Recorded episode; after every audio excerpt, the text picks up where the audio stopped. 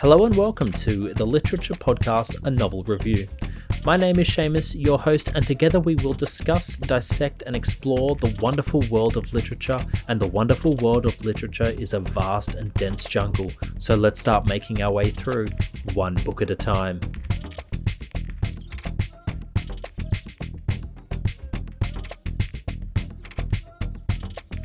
Hello, good day, and welcome to the beginning of another episode of A Novel Review, a podcast exploring the wonderful world of literature. My name is Seamus, and I am your host, and for today's episode, The Gulag. Yes, today I will be exploring A Day in the Life of Ivan Denisovich by Alexander Solzhenitsyn. But before I jump into this book, I always take a moment to reflect on any mantelpiece moments, something to highlight from the week past, and, uh, well, this week I'm going to be honest, it's been a bit of a quiet week for me. I didn't do anything outrageously artistic outside of the norm. But what I did do, because I, I still wanted to touch on this segment, of course, is I watched the film The King's Man, which is the third film in sort of the Kingsman franchise, but it's the prequel to the first two films with Taron, uh, what's his name, Taron Egerton, Egerton. And the film takes place and explores sort of the rise of World War One and, and the surrounding years. And I gotta say, in this film, they have the character of Rasputin played really quite well by Rhys Ifans, who, side note, you might also know as Otto Hightower from HBO's game, uh, not Game of Thrones, House of the Dragon. But I thought I'd just sort of, given that today I'm exploring a bit of Russian work, I thought I'd just highlight this because he plays Rasputin and he plays him really frighteningly well. And it just suddenly, it, it, it spurned me to go on and look and see. And I realized that there's not much out there. But what I'm trying to say is, there is an opportunity here a film, a TV series begging, waiting to be made about Rasputin himself. He was such a curiously interesting character, shrouded in darkness and mysticism. And basically, I think it would be such a fas- he would be such a fascinating subject for this sort of slow burner show about his political maneuvering in the Russian courts. So, I don't know. I just wanted to say, any filmmakers out there, please get on it. Housekeeping, as always, all the scripts from the episode are available on my website, just in case you know of anyone who has a hearing impairment who might get a kick out of a written version of the pod. So head along, they're all free for all they're all free for use for everyone to enjoy. Now, on with the episode. A cold, dark, bleak novel for us today. Let's not waste any time because there are no spare minutes in this novel. Let's get straight into it. I think a little overview and background is needed so that we can so that we are all across the harrowing detail of the novel, but also the context of the writer and his own experiences. The novel is set during the Soviet Union in the 1950s. A Day in the Life of Ivan Denisovich unveils the grueling realities faced by political prisoners. Solzhenitsyn himself, a survivor of the Gulag, draws upon his personal experiences to create an authentic and gripping narrative that exposes the inhumanity of the regime. Through the eyes of the eponymous protagonist, Ivan Denisovich Shukhov, we witness the relentless hardships and constant surveillance and the crushing weight of the oppression endured by these prisoners. And that is kind of it. It's, you know, as the title suggests of the novel, a day in the life of what happens, and each day is a microcosm of life. Each each one a fresh struggle and each one a chance to highlight the fleeting beauty of humanity. Now, I have spoken a bit in previous episodes about freedom and what that means, and it's an interesting discussion what freedom means to you. And I mean, please, if you have any thoughts on that, please, you know, feel free to let me know. oh, God, we do have fun over here. Uh, but I do believe there are intrinsic limitations to us that we have to recognize and, and almost consign to. And that might sound cynical but I think it can also be liberating. And that's because I think it is both cynical and liberating. There was this article I read, uh, oh God, I don't know, yeah, who knows how long ago. I'm going to say, you know, a couple weeks, but it could be months, could be years. And it was this it, it was a it was a article about financial freedom and how people shouldn't strive for it. If you can't afford to travel overseas and can only afford local, then you should just accept that because the theory is that you will be happier by not placing the stress of wanting to get out and thereby working harder to go on holiday to therefore relax from working so much. And you would also be happier because then you might notice more of where you're from, etc., etc., etc. There was a million reasons. And it is curious because, on one hand, it might be true. People might be happier if they didn't strive for so much. But on the other hand, people should have the opportunity at liberation from a life they aren't happy with, whatever form that takes. You know, it might be money, location, education, etc. It, it, you know, it's their choice. And so I think there is this this kind of fine line between limitation and acceptance. And look, I'm not making, I'm like, yeah, I'm not making a comment one way or the other. I think ultimately that those kind of decisions are up to the individual to decide which is the best thing you can give someone the opportunity to achieve the life that they want. But, and maybe it's been a long example, that to me is what this novel is about. Understanding the limitations of your life and then finding the freedoms you can take from within those limitations. For a book like this, it's pretty straightforward, the limitations. He is in prison, and that, well, that is limiting enough. But I think the sharp, clarifying moments of beauty come from the small freedoms, the small successes in his life.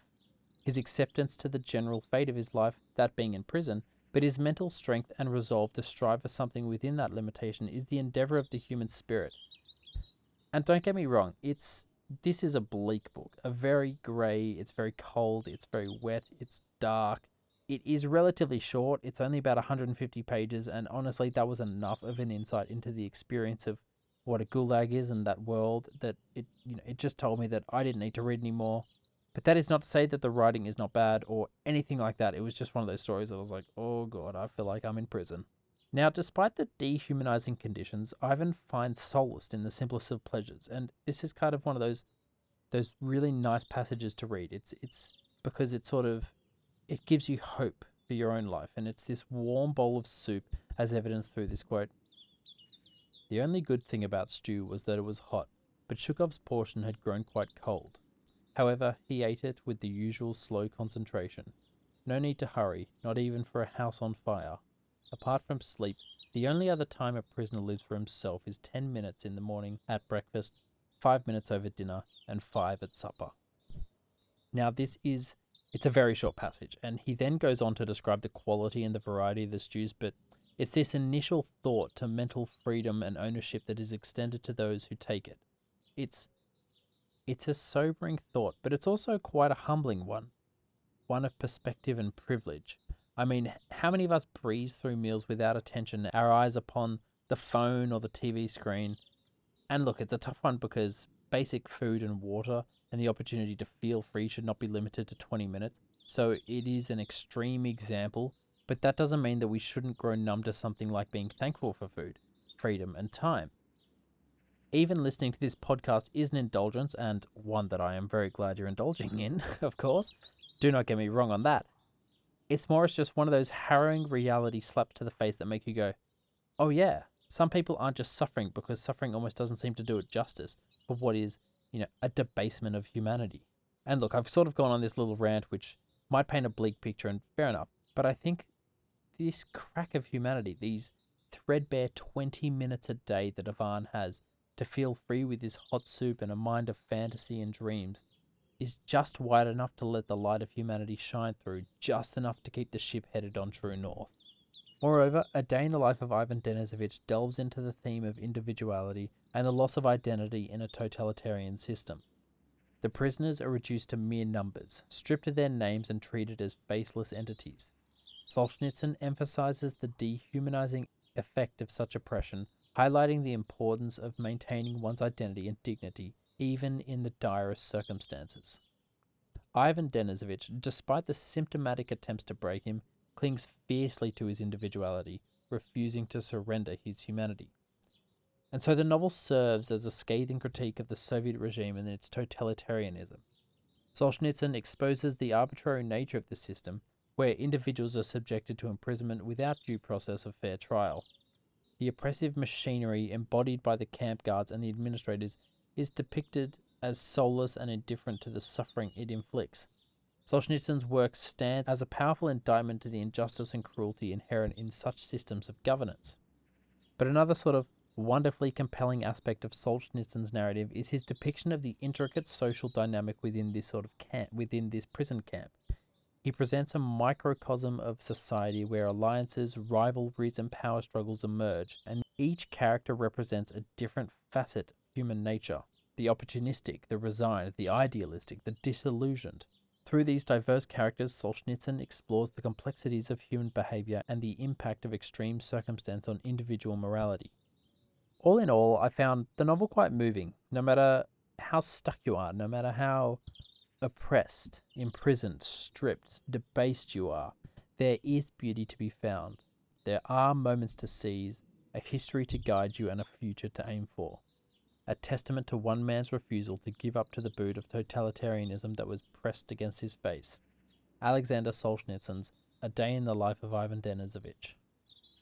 So, what would I rate this novel out of five? It's it's a tough read. It's an inspiring read.